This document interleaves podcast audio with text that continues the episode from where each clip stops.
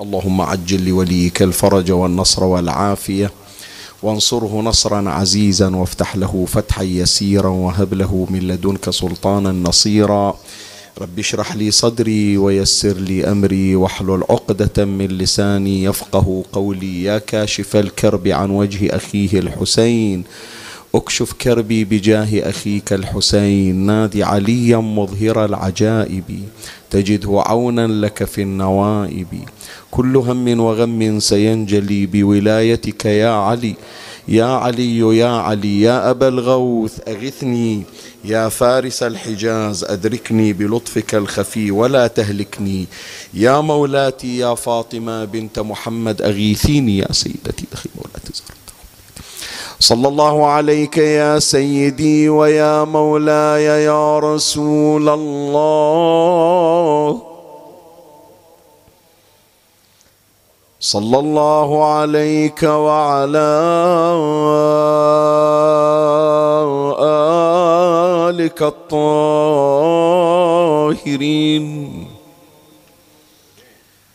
فاز من اعتصم بكم وأمنا من لجأ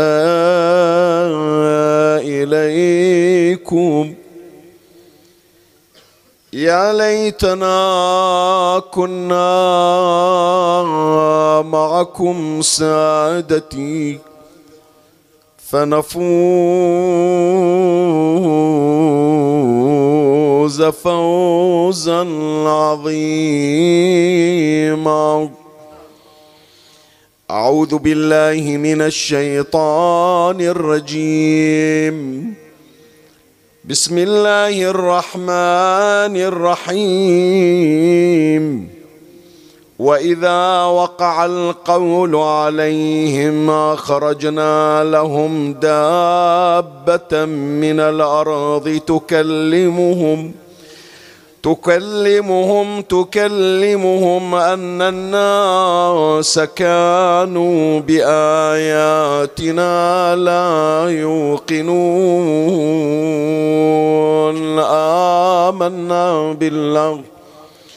صدق الله مولانا العلي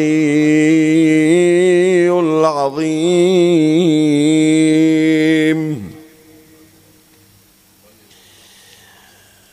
الآية الشريفة التي قرأتها على مسامعكم الكريمة تشير إلى مخلوق سوف يخرج في آخر الزمان وسوف يراه سائر البشر وسوف يكلمهم هذا المخلوق بكلام يفهمونه. وهذا المخلوق من المخلوقات الاستثنائية التي أشار إليها القرآن. إحنا أسسنا سلسلة على مدى أسبوعين مضيا وهذه هي الحلقة الثالثة من هذه السلسلة. وأطلقنا على هذه السلسلة عنوان مخلوقات قرآنية. مرة القرآن الكريم يتحدث عن مخلوقات. يراها البشر وهي من الأمور المعتادة. ولكن مرة أخرى يتحدث القرآن عن مخلوقات استثنائية لم توجد إلا في فترة من الفترات. أو أنها موجودة ولكن ليست كسائر المخلوقات. مثلا عصا موسى لا يمكن أن تتكرر عصا موسى. وهي ليست بعصا اعتيادية. مر علينا تحدثنا في حلقة مستقلة وأشرنا إلى أنها إذا لم تفعل هي كسائر العصي. وإذا استخدمت وفعلت فإنها تتحول كما أشار القرآن إلى حية أو إلى ثعبان ثم أن لها استخدامات متعددة كاستخراج الطعام وكاستخراج الماء وكالإضاءة والإنارة وكالإرشاد على الطريق وما إلى ذلك فهو مخلوق استثنائي أشار إليه القرآن. من هذه المخلوقات الاستثنائية أيضا يأجوج ومأجوج. تعرضنا في الأسبوع المنصرم إلى أنها مخلوقات ليست اعتيادية من حيث الشكل من حيث البقاء على قيد الحياة من حيث الحجم وما إلى ذلك. وتحدثنا بما لا مزيد عليه. هذه كلها مخلوقات استثنائية. طيب إحنا ليش نتعرض إلها؟ القرآن يأمرنا بذلك. مرة واحد يقول أنا عقلي ما يستوعب شلون يعني؟ عصا تتحول إلى ثعبان شلون يصير؟ مخلوقات زين هي المخلوقات شنو؟ جن بشر شنو هي؟ لا ملزوم أن تعتقد بها. ما دام القرآن ذكرها ما تقدر تقول أنا آخذ من القرآن الأحكام الشرعية والأمور اللي ما يصدقها عقلي أنا أرفضها أشطبها من القرآن. لا لابد أن تأخذ بكل القرآن. والله تبارك وتعالى يمتحنك بالقرآن هل تعتقد به أو لا؟ مرة تقول لا إلا عقلي يكون يصدق يدي الله قوم جيب لي. قوم جيب لي أن عصا تتحول إلى حية إلزم عصي الدنيا وحولها إلى أفاعي وإلى ديدان مو حياة ولا أفاعي. عقلك ما يقبلها صحيح لكن ملزوم أن تعتقد بها.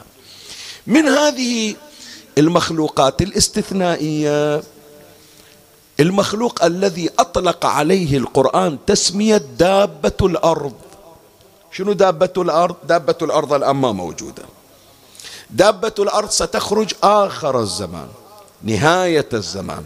وراح يمر علينا بأنها بعد خروج إمامنا الحجة ابن الحسن عجل الله فرجه الشريف. يعني نهاية مطاف الدنيا وقبيل الآخرة.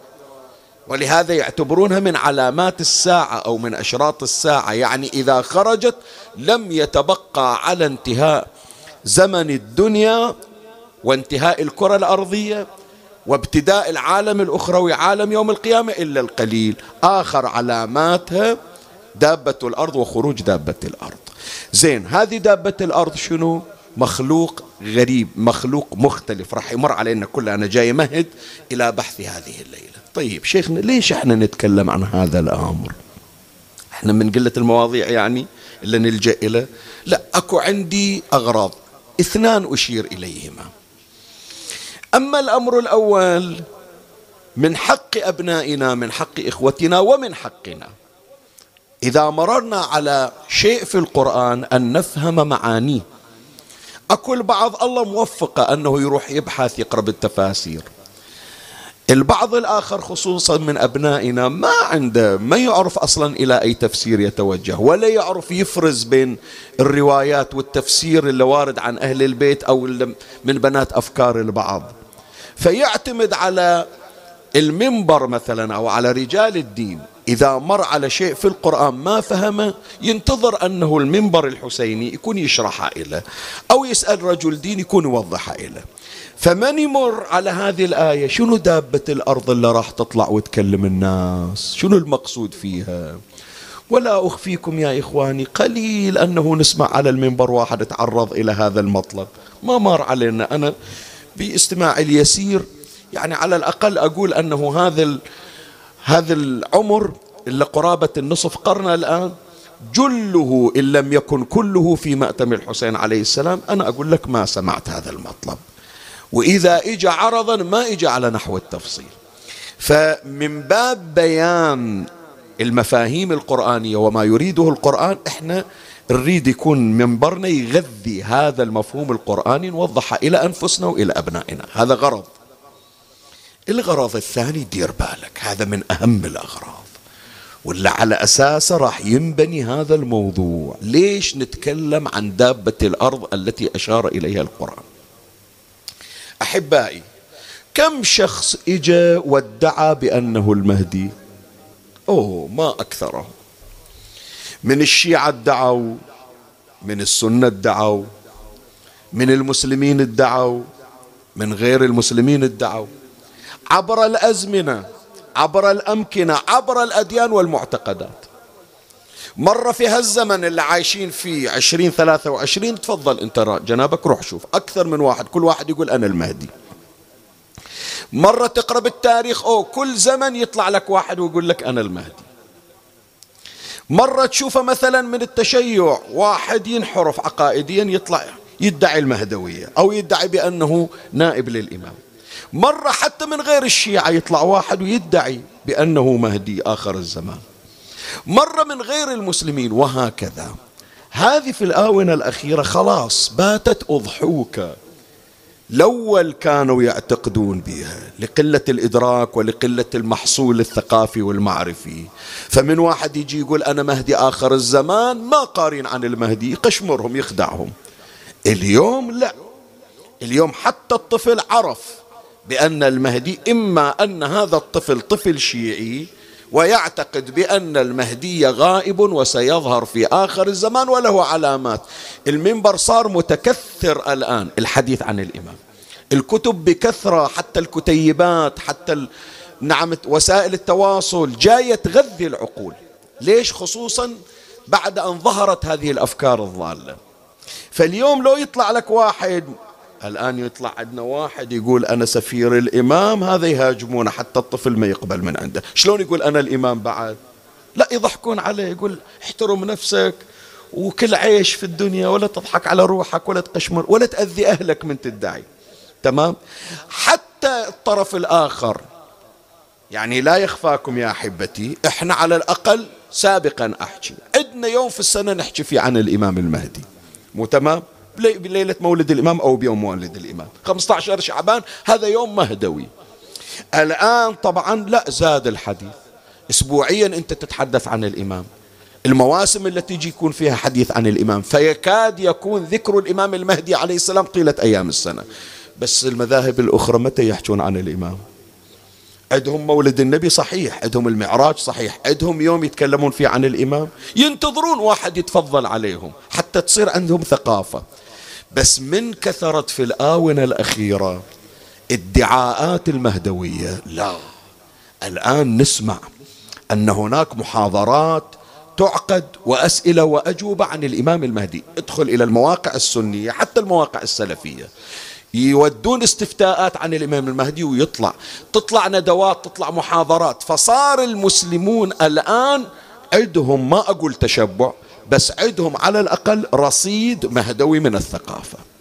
فلو واحد يجي الآن جديد يقول أنا المهدي يضحكون عليه.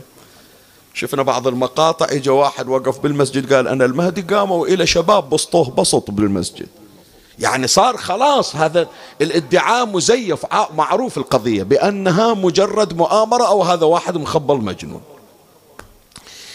اجت الآن فكرة جديدة. حتى يخربطون على الناس عقائدهم. ما يطلع يقول لك أنا المهدي. اسمعني حط بالك ركز يقول لك. ما يطلع يقول لك أنا المهدي. عرف بأن حيلة ادعاء المهدوية باتت فاشلة.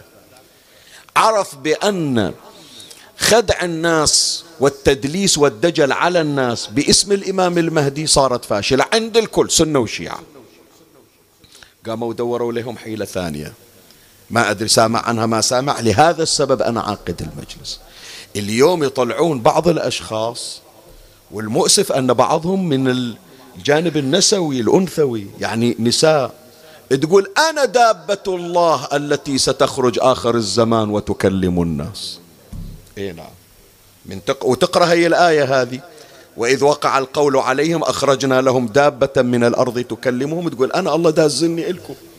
أنا دابة الأرض التي خرجت لكم أكلمكم وأدعوكم وأخبركم بأن آخر الزمان. الآن أسولف لك وأكو ترى أكو موجود مناطق أخرى طلعوا بها لا وكل واحدة تقول ثنتين تعاركن. واحدة تقول أنا دابة الأرض وذيك تقول أنا دابة الأرض. زين. إذا قالوا إحنا مثلا من صوب المهدي صار عند الناس رصيد مهدوي. لا أنتم مو ما لكم علاقة بالإمام. بس دابة الأرض من تقول أنا دابة الأرض التي تكلم الناس والتي تحدث عنها القرآن والناس ما سامع عن دابة الأرض.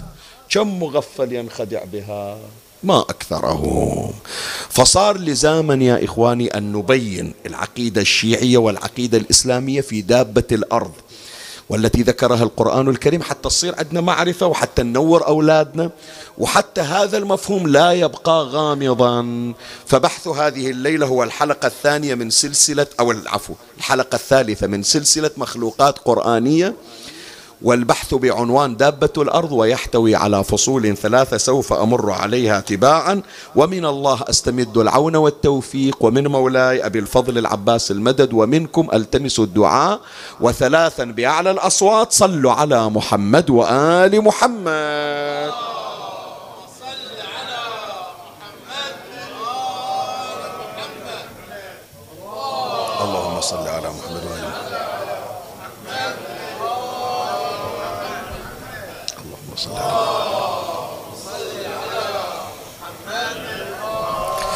مولاي الكريم أنت حيثما كنت اسمعني وفرغ لي قلبك وأعرني سمعك وأقبل علي بكلك. بحث هذه الليلة هو الحلقة الثالثة من سلسلة مخلوقات قرآنية. وعنوان البحث دابة الأرض ويحتوي على فصول ثلاثة. أما الفصل الأول نتحدث فيه عن دابة الأرض في القرآن. ماذا قال المفسرون عن دابة الأرض التي ورد ذكرها في القرآن؟ الفصل الثاني نتحدث عن روايات أهل البيت عليهم السلام. ماذا بينت لنا الروايات الواردة عن أهل البيت عليهم السلام عن دابة الأرض التي ذكرها القرآن؟ الفصل الثالث شنو علاقة دابة الأرض بأمير المؤمنين علي بن أبي طالب عليه السلام؟ واحد يقول لي شيخنا شنو العلاقة؟ راح تشوف من خلال الروايات أن هناك ارتباط وهذا المطلب ماخذين البعض للتهريج على الشيعة فإحنا نبينه إن شاء الله. أما الفصل الأول دابة الأرض في القرآن الكريم. شوف مولاي جمهور المسلمين يجمع على أن هناك شيئا اسمه دابة الأرض سوف يخرج آخر الزمان. مع صرف النظر عن التفصيل. التفصيل نعم يمكن نختلف إحنا والسنة في تفصيل دابة الأرض. مثلا من تجي تقرأ في تفسير القرطبي تفسير سني مرة يقول دابة الأرض. هذه فصيل ناقة صالح. ناقة صالح معروف. فعقروها فدمدم عليهم ربهم بذنبهم. فالناقة عقرت زين فصيل الناقة شلون؟ الراي السني راي من الآراء والقرطبي يعتبره هو أصح الآراء. يقول فصيل الناقة رجع الله إلى الأرض. وهو دابة الأرض اللي راح تطلع نهاية الزمن. هذا رأي سني إحنا ما نقول فيه الشيعة يجي مثلا رأي آخر للسنة يقول لا. إلا حضر عندي في حسينية أبو صيبع كان هناك بحث قبل أسابيع بعنوان المسيح الدجال تحدثنا عنه. رجعوا إلى لأن البحث جدا مهم إلا ما شافه يكون يشوفه لأن في معلومات جدا مهمة. وجبنا رواية سنية معتمدينها السنة إحنا ما هي عندنا ما موجودة. أنه قصة الدجال أن جماعة من المسلمين وفيهم واحد صحابي اسمه تميم الداري انكسرت سفينة وألقاه البحر إلى جزيرة وشاف مخلوق غريب سماه الجساسة. حديث الجساسة هذا موجود عند السنة من ترجع إلى أوه معتمدين عليه.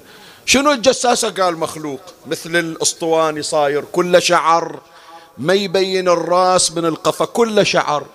وهو هذا اللي يستخدم المسيح الدجال. القرطبي يقول هذه الجساسة اللي كلها شعر هي دابة الأرض التي ستخرج آخر الزمان. بعضهم حاطين أقوال وأقوال بس شاهدنا وين؟ يجمع المسلمون سنة وشيعة على أن هناك دابة ستخرج آخر الزمان. تكلم الناس كما ذكر القرآن الكريم. إحنا خلنا نشوف الرأي الشيعي عند المفسرين. والرأي السني عند المفسرين ماذا يقول المسلمون في دابة الأرض؟ ونشوف إحنا متفقين على شنو؟ إحنا كمسلمين متفقين على شنو؟ أما الرأي الشيعي شيخ الطبرسي على الله مقامه في مجمع البيان الجزء السابع صفحة 404 يتكلم عن آه، دابة الأرض. خلنا نشوف شو يقول. يقول إذا طلعت دابة الأرض فتخبر المؤمن بأنه مؤمن. والكافر بأنه كافر. يعني شنو؟ يعني آخر الزمان الله راح يفرز. الآن جنابك أنت ما تعرف منو المؤمن منو الكافر. منو اللي الآن كافر باكر راح يصير مؤمن؟ ومنو اللي الآن مؤمن وباكر ذاك البعيد راح يصير كافر؟ آخر الزمان الله راح يفرز أهل الإيمان والكفر. مو إحنا راح نعرف يوم القيامة الله راح يفرق بين أهل النعيم وأهل الجحيم أهل العذاب وأهل أهل النعيم وأهل العقاب؟ وأهل الثواب وأهل العقاب هذا الفرز من الدنيا راح يصير.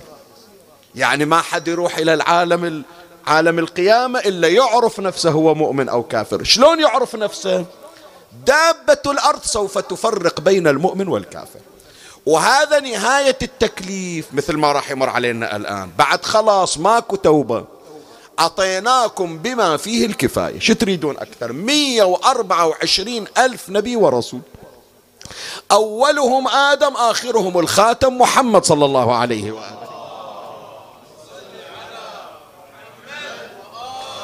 جبنا لكم أوصياء جبنا لكم أئمة هدى جبناكم جبنا لكم إمام ملأ الدنيا قسطا وعدلا بعدما ملئت ظلما وجبرا وجورا قتلتم مو عندنا بأن الإمام صاحب الزمان آخر شيء راح يقتل ويدفنه الإمام الحسين؟ شو تريدون بعد؟ خلينا لكم الإمام الحسين يملك مدة طويلة. ما تريدون الخير شو نسوي لكم؟ خلاص بعد. فلهذا التكليف قبل قيام القيامة يرتفع. زين ويكون هناك فرض للمؤمنين وللكافرين. والمؤمن يعرف روحه خلاص من ينتهي عمره راح يروح للجنة خلاص تم التصديق عليه. والكافر يعرف نفسه خلاص وصلت إلى نهاية المطاف انتهت. أنت محكوم بأنك كافر وستعاقب. من الذي سيقوم بعملية الفرز دابة الأرض. هي تفرز المؤمنين والكافرين. قل جهز نفسك من الآن لأنه خلاص الآن فرزك حتى تروح يوم القيامة وتأخذ جزاءك بعد. أقرأ لك ما ذكره شيخ الطبرسي. قال فتخبر المؤمن بأنه مؤمن والكافر بأنه كافر. وعند ذلك يرتفع التكليف. بعد لا تقول باتوب خلاص ما نعطيك فرصة إضافية. وعند ذلك يرتفع التكليف ولا تقبل التوبة وهو علم من أعلام الساعة. يعني من تطلع هذه دابة الأرض خلاص ما بقى شيء وتطلع القيامة. فحضرتها اللي طالعة لنا الآن وتقول أنا دابة الأرض وتطلع باليوتيوب. متى القيامة يا الله البلاغ؟ تعال خبرينا. لا هم يريدون يقشمرون الأوادم. زين هذا الرأي الشيعي خلنا نشوف تفاسير السنة. القرطبي يذكرها. قال روى في الخبر عن النبي محمد صلى الله عليه وآله.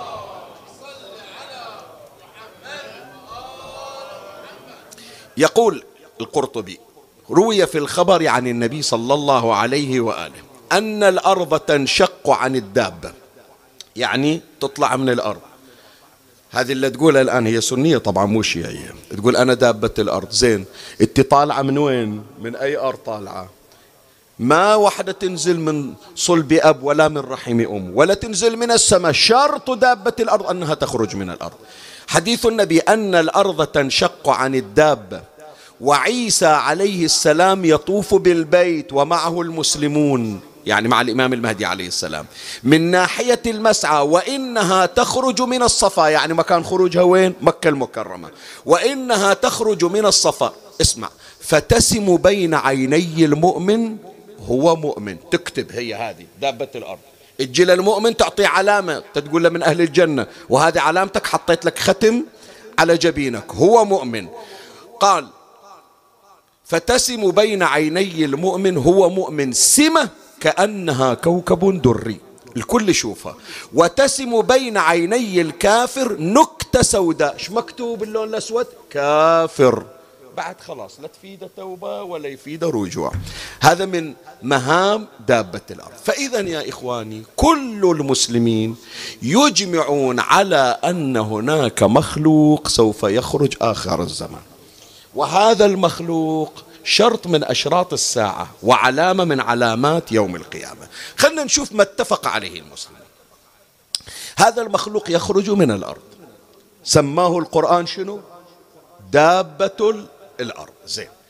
مما اتفقوا عليه بأن هذا المخلوق اللي يطلع يتكلم مثل ما يتكلم البشر. يجي ويحكي والناس كلها تفهمه. الآن أنت تقول لي شيخنا شلون يعني الناس مو كلهم عرب؟ فيهم عرب فيهم هنود فيهم إنجليز فيهم فرنسيين فيهم إيرانيين. زين هي هذه شلون يعني؟ كل ساعة وتجيب لغة؟ كصيحة جبرائيل. جبرائيل يصيح في السماء صيحة واحدة يسمعه كل لسان بلسان. هم أيضا دابة الأرض تحكي مرة واحدة الكل يفهمها. زين هذا مما ذكروا عنه. من نشوف دابة الأرض؟ نعلم بأن القيامة سوف تقوم لأن خروج دابة الأرض علامة من علامات يوم القيامة. بعد لا بد من الاعتقاد بدابة الأرض. واحد يقول لي شيخنا إيش قاعد يسولف؟ أقول لك هذا اللي أحكي لك عن القرآن ذكره هذا معتقد لازم نعتقد. لو واحد قال لا اسمح لي شيخنا هذا الحكي صعب علي أنا أهضمه. نقول إنكاره إنكار شنو؟ إنكار القرآن وتكذيب للقرآن وتكذيب للنبي صلى الله عليه فلهذا ما يجمع عليه المسلمون بأن دابة الأرض لا بد على كل مسلم أن يعتقد بها لأن القرآن الكريم قد ذكرها. الفصل الأول انتهى. زين. خلنا نجي إلى روايات أهل البيت عليهم السلام. شوف أهل البيت إيش قالوا عن دابة الأرض؟ هذا الفصل الثاني نتحدث عن دابة الأرض في الروايات الشريفة. الروايات من نقراها؟ تتكلم عن دابة الأرض في طائفتين. حط بالك شوي الليلة ركز وياي في العبارة. أطلب منك يعني ولا أكلف عليك. في دقائق يسيرة أبغاك بس تصير بكلك عندي. أكو طائفتين من الروايات. الطائفة الأولى من الروايات تقول دابة الأرض هذا مخلوق غريب مثل ما إحنا حكينا في بداية المجلس. وهذا من يطلع إلى علامات. شلون من علاماته؟ من علاماته شكله شلون؟ الحديث في بحار الأنوار الجزء السادس صفحة 300 عن ابن عباس. قال إنها من دواب الأرض. يعني شوف ما قال لك هي بغل هي حصان هي ناقة لا. مخلوق يشبه المخلوقات لكن ليس كسائر المخلوقات. قال إنها من دواب الأرض لها زغب وريش ولها أربع قوائم. هذا أول وصف إلى شكلها. الرواية الثانية تذكر حجمها شكبر الرواية عن نبينا محمد صلى الله عليه وآله. في بحار الأنوار الجزء السادس صفحة 300 حذيفة سأل النبي صلى الله عليه وآله عن دابة الأرض والنبي جاوبه. قال له دابة الأرض طولها ستون ذراعا. لا يدركها طالب ولا يفوتها هارب. يعني هم سريعة وهم حجمها جدا ضخم. فهي علامة من علامات آخر الزمان لأنه شكلها مو مألوف ما شافه بهذا الحجم الكبير. بعد شو تسوي دابة الأرض؟ من تطلع شو تسوي؟ بس الناس تشوفها؟ لا. الحديث عن رسول الله صلى الله عليه وآله. حط بالك ركز الرواية جدا مهمة لأن راح أعتمد عليها في الفصل الثالث. يقول رسول الله صلى الله عليه وآله معها عصا موسى. هذه المعجزة معجزة موسى العصا راح تطلع. وانت تقول لي الآن شيخنا هو منو اللي يطلع بالعصا آخر الزمان؟ صاحب الزمان مو ذكرنا؟ يعني يرد بعد قتل الحسين أو بعد ارتفاع الحسين وبعد انتهاء عصر الأئمة. العصا ما ترتفع. العصا راح تطلعها دابة الأرض في آخر الزمان. ليش؟ إلها شغل. اسمع شوف الحديث عن النبي. قال طبعا هذا الحديث حتى عند السنة موجود. قال معها عصا موسى وخاتم سليمان. فتجلو وجه المؤمن بالعصا. شلون؟ تجي هذه الدابة وعدها العصا. تدور المؤمنين. من تشوف واحد مؤمن؟ تخلي عصا موسى على وجهه يبتدئ وجه المؤمن يشع نورا ببركة عصا موسى. ما مر علينا تتذكرون من حكينا عن عصا موسى تتذكرون؟ كنتوا حاضرين. قلنا أنه عصا موسى من يجي موسى بالعصا في المكان المظلم شي يصير؟ يضوي المكان. فهي هذه الدابة راح تستخدم عصا موسى. شغلتها تدور الكرة الأرضية كلها. تطلع تفتر. وين أكو مؤمن؟ من تشوف مؤمن؟ تخلي عصا موسى عليه.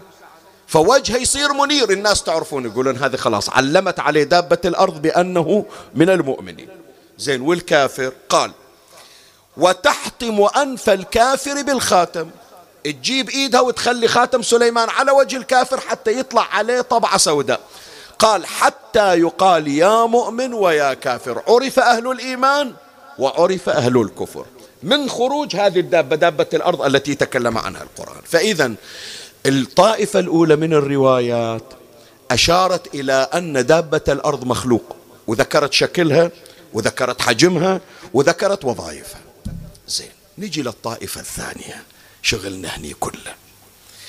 نجي لقسم من روايات أهل البيت عليهم السلام. من يحجون عن دابة الأرض اللي ذكرها القرآن الكريم؟ تدري يقولون منو دابة الأرض؟ أمير المؤمنين علي بن أبي طالب. سلام. صلوا على محمد وعلى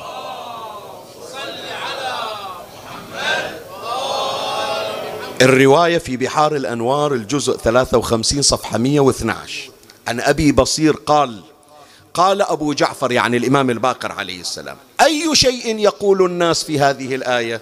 وإذا وقع القول عليهم أخرجنا لهم دابة من الأرض تكلمهم. شي يقولون عن دابة الأرض؟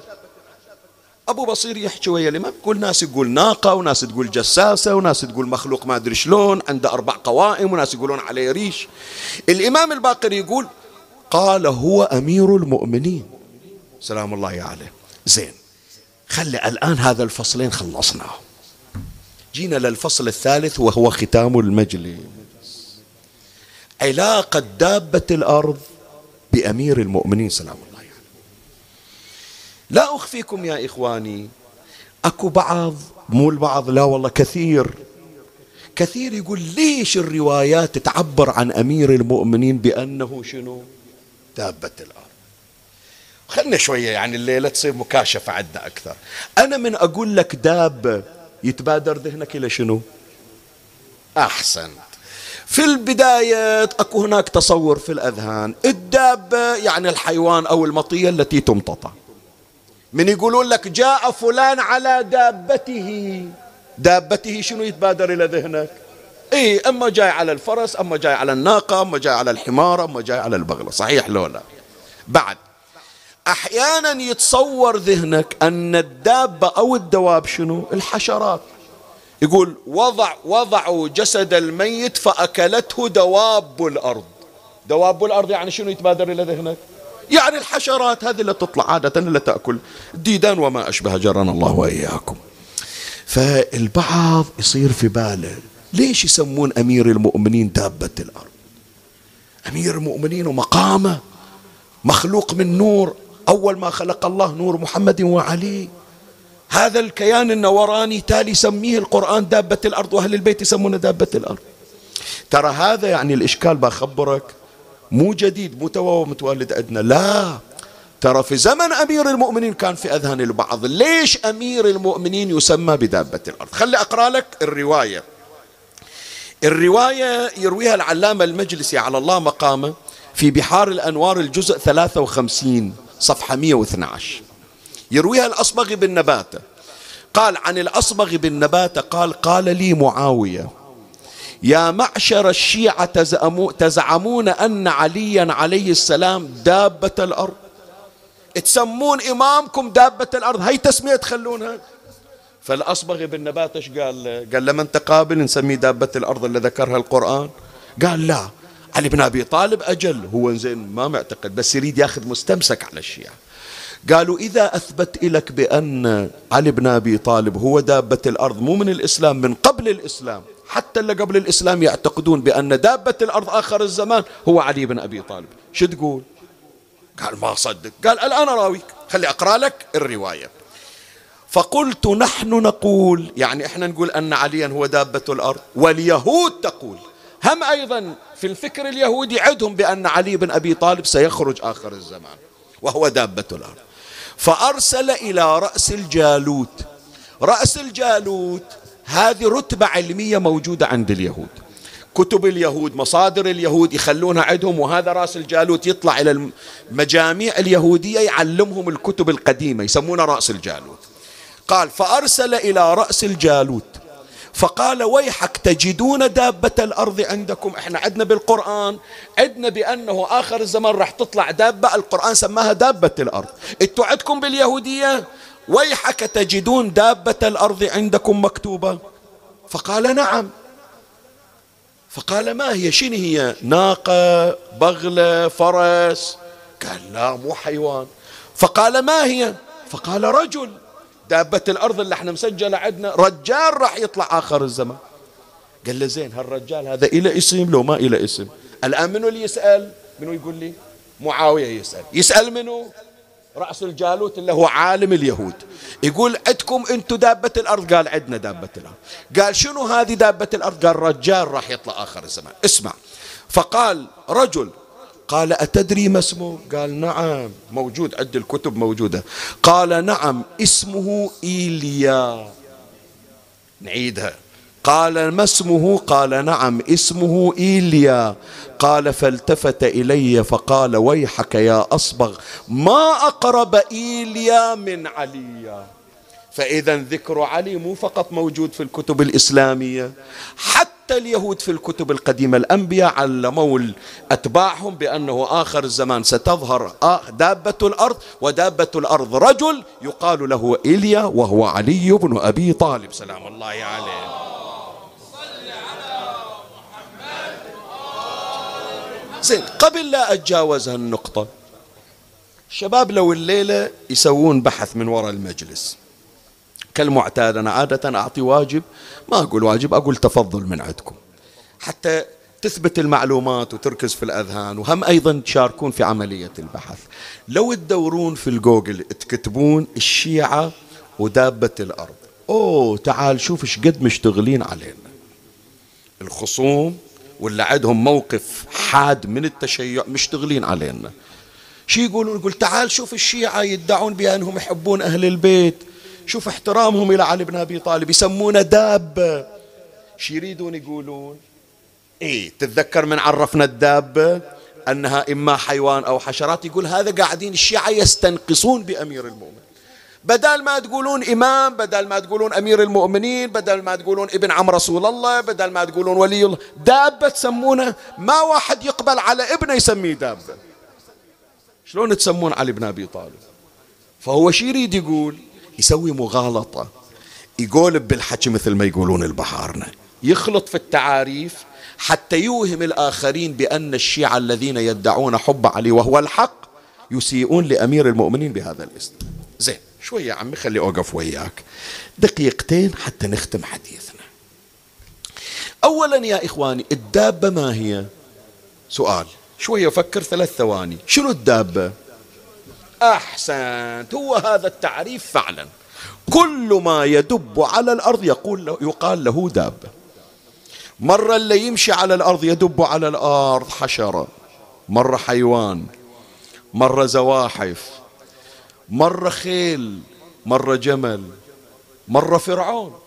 مرة موسى. مرة أبو جهل. مرة نبينا محمد صلى الله عليه وآله. فلهذا شوف القرآن الكريم. القرآن الكريم لما يجي ويتكلم عن الدابة التي تدب على الأرض. شوف ماذا يقول الله تبارك وتعالى.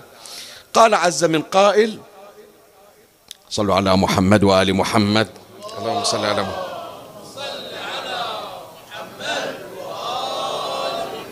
لما الله تبارك وتعالى يقول وما من دابة في الأرض. زين. الله يرزق منه. بس الحشرات والحيوانات أحسن. إحنا البشر مرزوقين من الله عز وجل لولا؟ زين. الأنبياء مرزوقين من الله لولا؟ مرزوقين من الله. الأوصياء أهل البيت رزقهم من وين؟ ما نقول بأن رزقهم من غير الله عز وجل رزقهم من الله. فإذا كلهم يدخلون تحت عنوان دابة. لا إذا ما أنت راضي. أنت يلي تقول لا علي بن أبي طالب المفروض ما تسمونه دابة الأرض. القرآن يحكي عن نبي من الأنبياء. هذا النبي هو عبر عن نفسه بأنه دابة. مو أنا بعد لا شيخ ياسين يقول ولا غير شيخ ياسين لا. القرآن يحكي نبي من الأنبياء سمى نفسه أنه دابة. منو؟ نبي الله هود عليه السلام. هود من حكى ويا قومه قال قومه أرادوا قتله. شوف إيش قال هود؟ إني توكلت على الله ربي وربكم ما من دابة إلا هو آخذ بناصيتها. يعني يقول أنا دابة ناصيتي بيد الله والله حاملني مهما تريدون قتلي ما تقدرون لأن أنا الله اللي متكفل بحمايتي.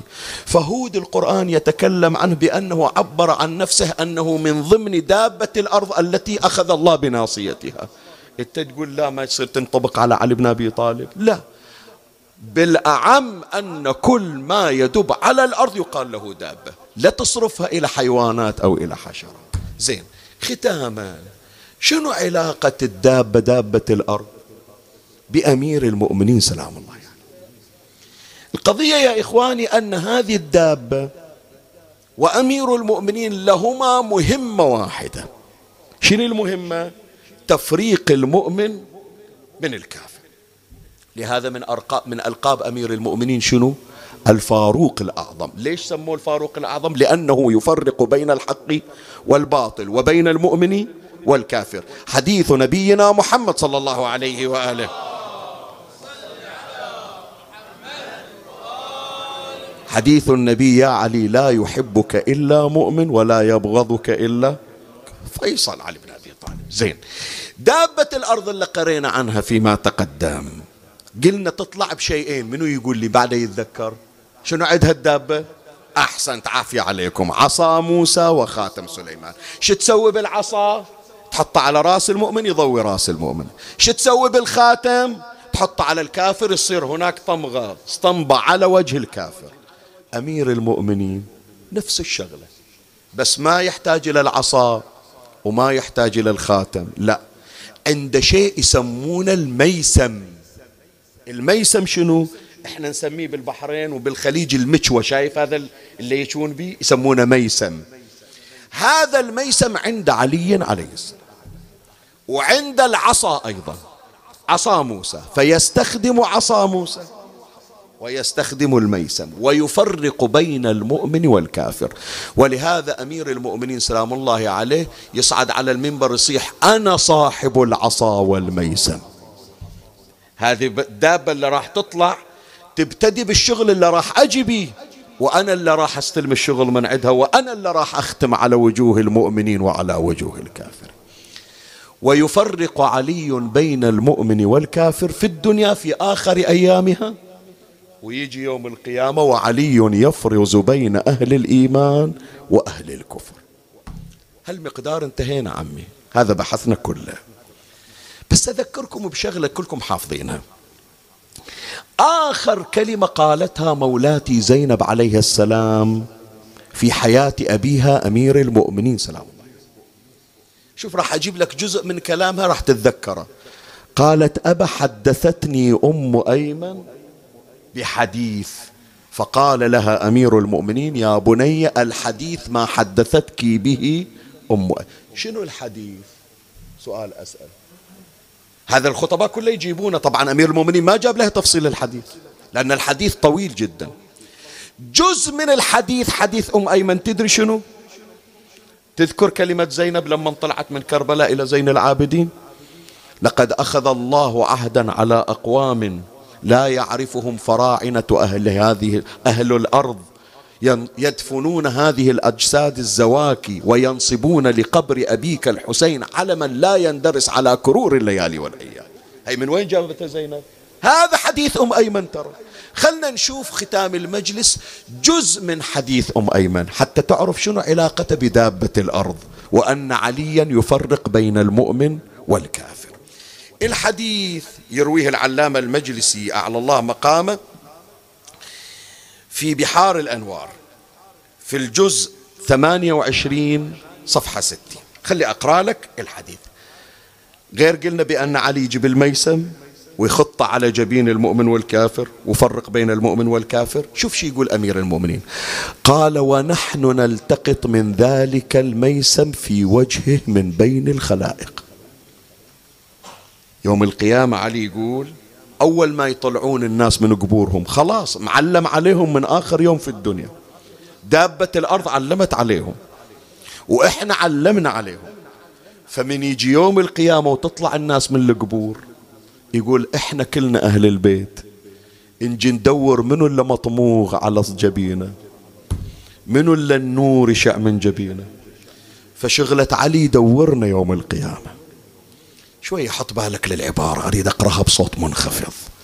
واسأل من الله أن يرزقك نور علي بن أبي طالب. وعمي الشدايد كلها ليس لها إلا حضار الشدايد. وهو أمير المؤمنين سلام الله عليه.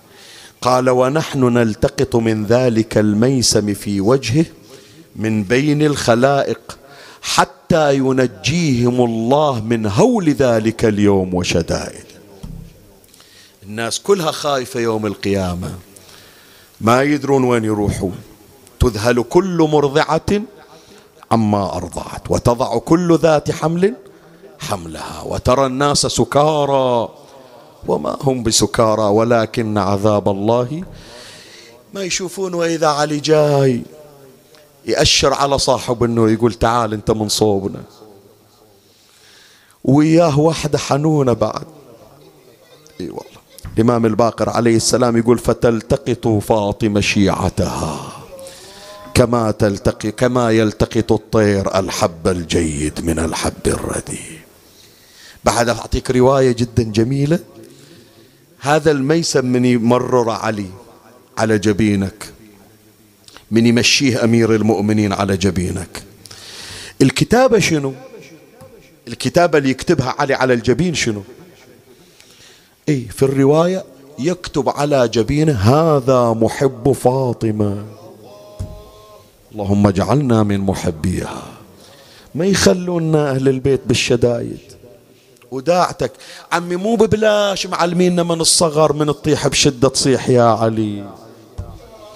هي مو مجان ترى هي إلها ركائز هي إلها أسس هي مبنية مأخوذة من الروايات الشريفة. لأن علي من أول الكون إلى آخره يحضر في كل شدة ويستغيث به كل من وقع في كرب. سبع مرات النبي يصيح يوم أحد يا علي رد عني هذه الكتيبة. الليلة إن شاء الله بجاه أمير المؤمنين يبشرون أصحاب الهموم والغموم إلا عندهم كربات إلا دائما يرسلون. إن شاء الله خلينا حوايجكم على بساط أمير المؤمنين. يا حضار الشدايد يا حلال المشاكل. نادي عليا. خلي كلنا نقراها. هم ببيوتكم اقروها حرز جيبوها. نادي عليا. مظهر العجائب. تجده عونا. لك في النوايب كل هم أصحاب الهموم. كل هم وغم سينجلي. هالكلمة أنت اللي تقرأها. بولايتك يا علي يا علي يا علي. دخيلك يا علي. انت حل للمشاكل من تضيج انت ما يبعد على حصانك طريق. انت آمر النار بيدك والحريج. علي وثار زينب يا علي عديت. كل واحد تحضر له يا أبو حسين بس ذيك اللي بالبرية تصيح يا علي ما حضرت لها انت والله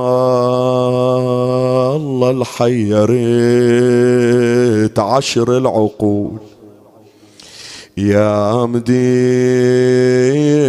الفلك يا زوج البتول. انت كم شدك شفيت عن الرسول وثار زينب يا علي عديت. تيسار تيسار الشدايد والعسر باسمك بنية قضاء الحوائج. كل المجلس أريد يصيح تيسر. تيسر.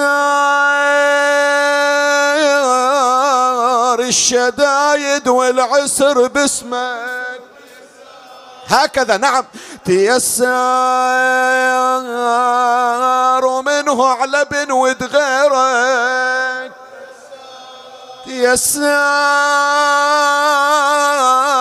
العجب كل العجب زينب.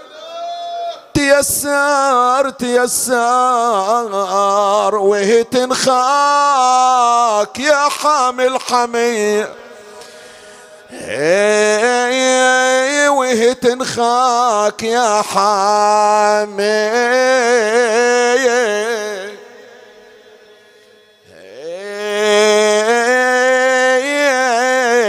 الحمي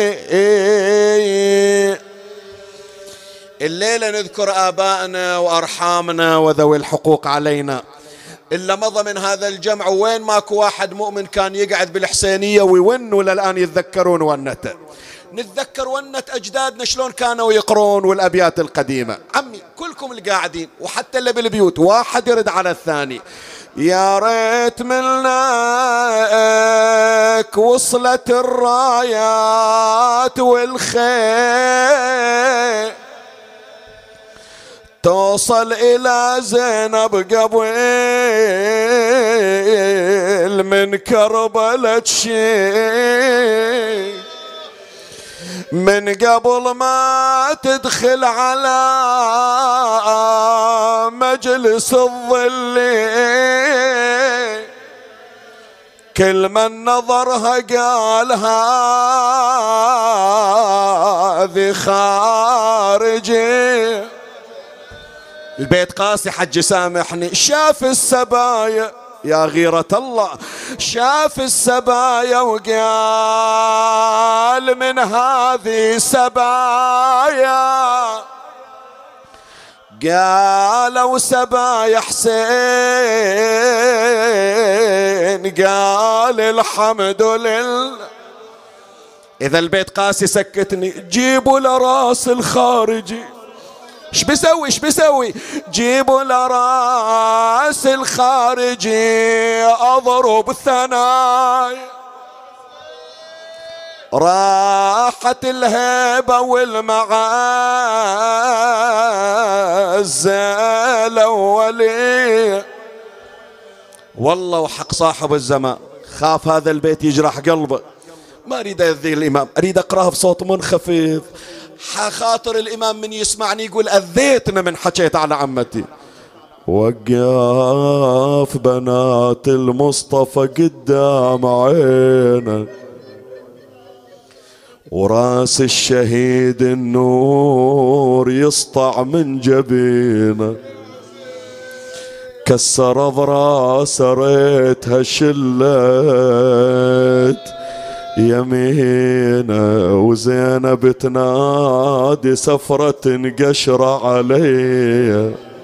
يا غيارة ظلت تجود زينب حزينة. تنادي عسمتنا ولا للشام جينا يا حسين والله سفرة القشرة علينا يا مهجتي بيني وبينك فرق البيت. مسك الختام اطلب مرادك هذا مسك الختام. آخر بيت أخليه نقطة آخر السطر بدينا بدينا إحنا من قبل آدم. بدينا وجدنا شرف الدنيا. بدينا بدينا بدينا. زينب تقول تالي حبال حطوها. بدينا بدينا. يا أبويا واحد أشر الواحد علي. اي واحد أشر الواحد.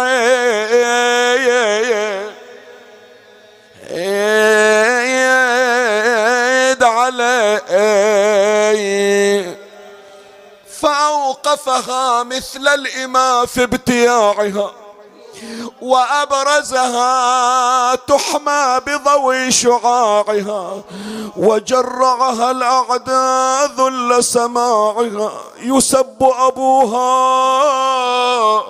عند سلب قناعها. ولا ستر إلا ساعد وزنود. اللهم صل على محمد وآل محمد. بك يا الله بمحمد بعلي بفاطمة بالحسن بالحسين بالأئمة المعصومين من ذرية الحسين بجاه مولاتنا أم البنين بجاه ولدها كاشف الكرب عن وجه أخيه الحسين اقض حوائجنا يا الله فرج عنا يا الله اشف مرضانا وأمراضنا يا الله ارزق الله ارزق اللهم المحرومين وفرج عن المكروبين من كان محروما من الذرية ارزقه الذرية الصالحة. أصلح لنا في أولادنا وبناتنا. اللهم وفك قيد الأسرى والمعتقلين ورد الغرباء والمبعدين. عجل اللهم فرج إمامنا صاحب العصر والزمان. شرفنا برؤيته وارزقنا شرف خدمته. ترحم على أموات وأموات الباذلين والسامعين والمؤمنين سيما من لا يذكره ذاكر ولا يترحم عليه مترحم. أوصل لهم جميعا ثواب هذا المجلس الشريف وبلغهم ثواب الفاتحة مع الصلوات.